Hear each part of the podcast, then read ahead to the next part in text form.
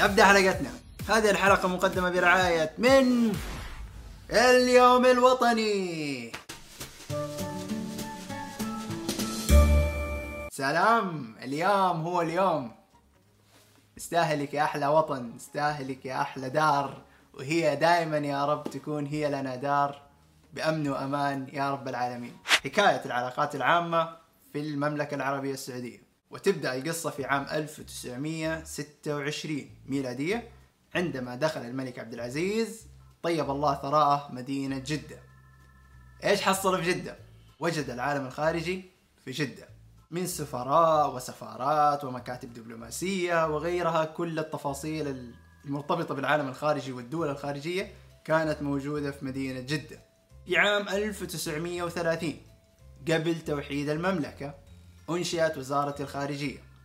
ومن هنا ظهر أول نوع من أنواع العلاقات العامة واللي هي العلاقات الدبلوماسية أو العلاقات السياسية وتقدر تقول عنها السلك الدبلوماسي. الهدف الرئيسي لوزارة الخارجية في ذلك الوقت هو كسب التأييد والاعتراف بحكم الملك عبد العزيز. وأكيد بسبب أهمية وحساسية الجانب السياسي فأصبحت هي مستقلة عن العلاقات العامة. يعني تقدر تقول إن هي لها دائرة خاصة بها وطريقة تعليم وطريقة منهجيات معينة تتعلمها وتصير واحد سياسي. وفي عام 1931 كانت في مسحة إيجابية بوجود النفط في المملكة العربية السعودية.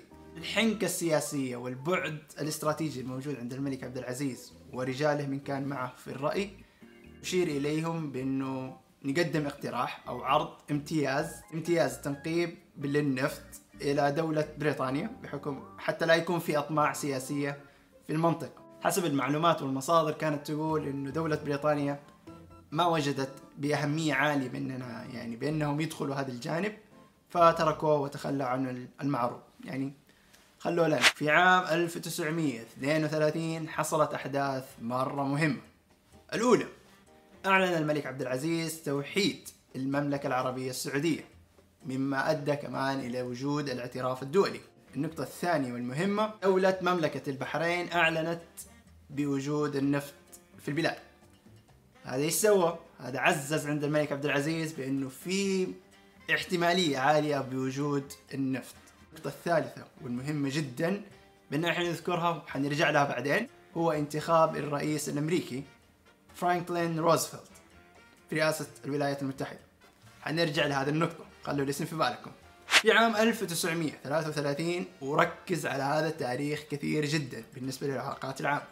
وجه الملك عبد العزيز وزير المالية بعقد صفقة مع شركة التنقيب الأمريكية ذاك في ذلك الوقت في ذلك الوقت كانت شركة سعودية أمريكية اللي هي الآن شركة سعودية بالكامل فضل من الله وهي تمثل انطلاقة العلاقات العامة في المملكة المنظور المنظمة أو المؤسسة أو الشركة وكان فيها شيء جدا مهم اللي هي فكرة مصالح وجماهير.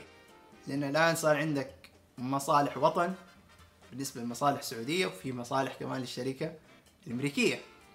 فهناك عندك مستثمرين وعندك آراء وعندك جماهير وعندك عالم هناك شغالة.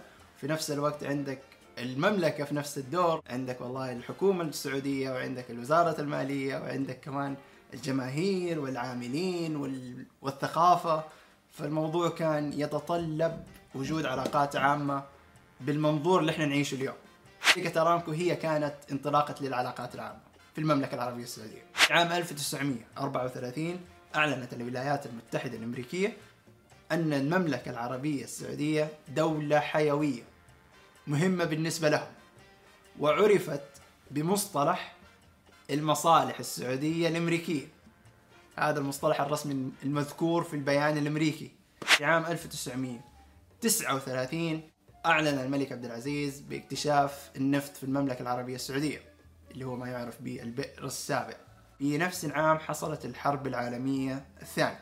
في الحرب العالمية الثانية أخذت المملكة موقف الحياد. لا ناقة لي فيها ولا جمل. وحسب ما ذكر في المصادر بأنه سبب الحياد ما أن مصالح في الموضوع لا يوجد أي مصالح سعودية في الحرب في في مشاركة في الحرب العالمية الثانية. في نقطة مهمة جدا اللي هي كيف تنشئ علاقة.